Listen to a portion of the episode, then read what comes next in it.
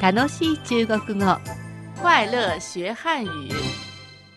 この楽しい中国語では中国語学習の入り口としてだけでなく中国語を通して中国を知ってもらうきっかけになればいいなと思います。度胸、愛嬌、演技力で今回も頑張りましょう。はい。さて、前回は時刻の言い方、聞き方を学習しましたね。はい。早速復習してみましょう。中国語で言ってみてくださいね。今何時ですか？現在几点？中国語では今、現在、現在と書いて現在と言いますよね。続いて答えてみましょう。午後8時35分です。ではどうぞ。下午八点三十五分。8時35分の分は入れても入れなくても大丈夫です。今度はシエトンが中国語を言いますので日本語に直してみてください。晚上九点二十。晚上九点二十。聞き取れましたか？夜9時20分です。聞き取れましたか？さて、中国語では日付や曜日と同じようにこの時刻の言い方、聞き方に特に接客用語や丁寧な言い方というのはありません。そこで今回はお客さんに到着時刻を聞いてみましょう。お客さんに何時に到着しますかと聞きたいときはこんな風に言います。你几点到你几点到にはあなた、時点は何時、たおは到着するという意味です。このたお、到着のとを書いて中国語ではたおと発音します。この言い方、特に接客用語、丁寧な言い方というのはありませんが、強いて言えば、にを人に変えるぐらいですね。はいえまた、お伺いしますと相当する、请問を入れて、となるとこんな風になります。请問您几点到請問您几点到？これでちょっと丁寧な感じが出てきますね。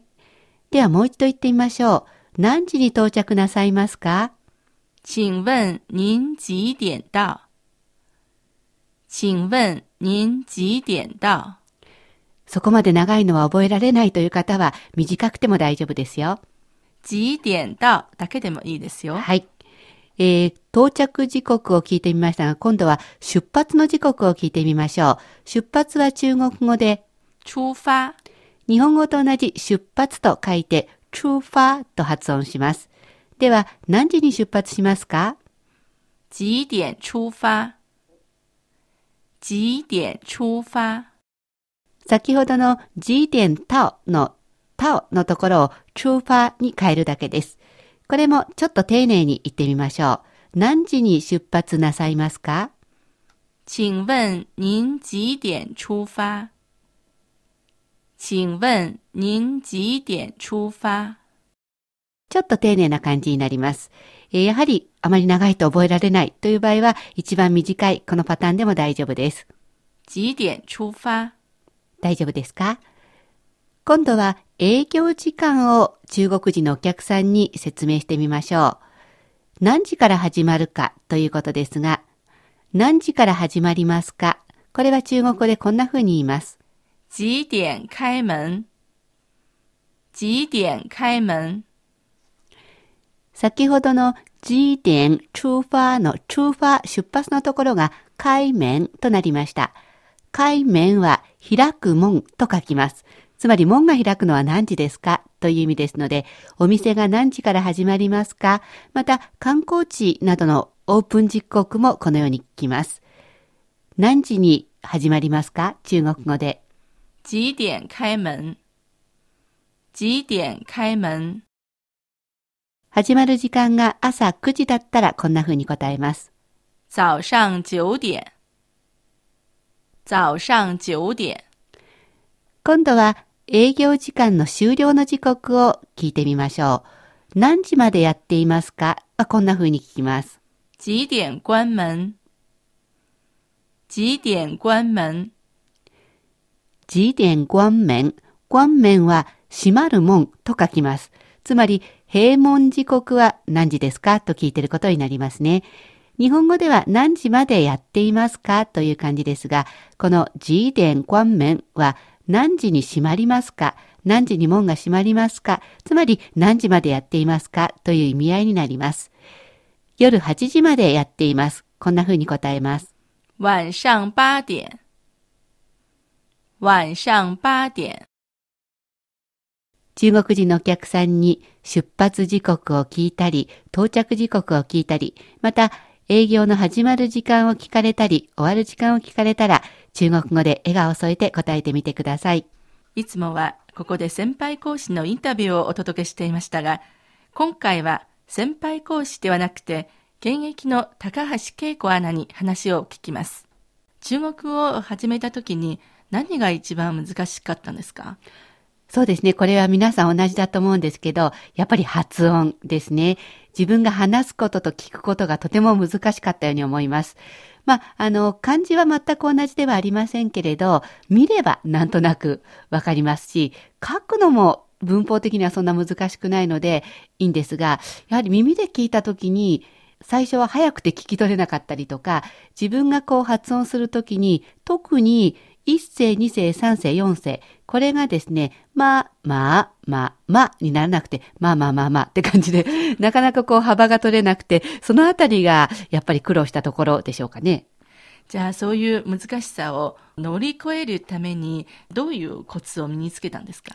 やはり私が自分ながら、こう飛躍的に中国語が進歩したなって思ったのは、日本で習っていた時ではなく、中国に来た時なんですね。やっぱりこう耳でたくさん聞くっていうのがいいんじゃないかなと思います。あの、語学、私がよく度胸、愛嬌、演技力と言っていますけれど、やっぱりこう頭で考えて喋るっていうよりは、耳で聞いたものを口にしてみるっていうのが、なんかこう身についたりとかしていくコツかなと思います。さらに、ちょっと考え方を変えて、初めのうちは、例えば、いただきますって中国語で何て言うんだろうとか、ごちそうさまって中国語で何て言うんだろうって思っていたんですけど、このように思っているうちはあまり上達しないんですね。そうですね。やはり習慣が違いますから、はい。いただきますやごちそうさまに当たる言葉がなかったりするので、むしろ中国に住んでいる時に、こういう場面でみんなどんな風に言ってるのかなとか、こういう場面ではこんな風に言うんだっていう風に、日本語から中国語に置き換えるのではなく、この場面は中国語で何て言うかなっていう風に考えるようになってから、だいぶこう進歩したかなっていう印象がありますね。じゃあ子供がこう最初に言葉を覚えるときと大体同じような感じで覚えた方がいいんですよね。そうですね。だから、やっぱり語学に努力はいらなくて、度胸、愛嬌、演技力なのかなって思います。努力も必要だと思います。現役の高橋恵子アナに中国語の学習について話を聞きました。そろそろお別れの時間です。次回の楽しい中国語は、ちょっと書いてくださいを学習します。お楽しみに。いかがでしたか？楽しい中国語、そろそろお別れの時間です。ここまでのご案内は私、高橋恵子と、佐藤でした。それではまた、学習進步。再见。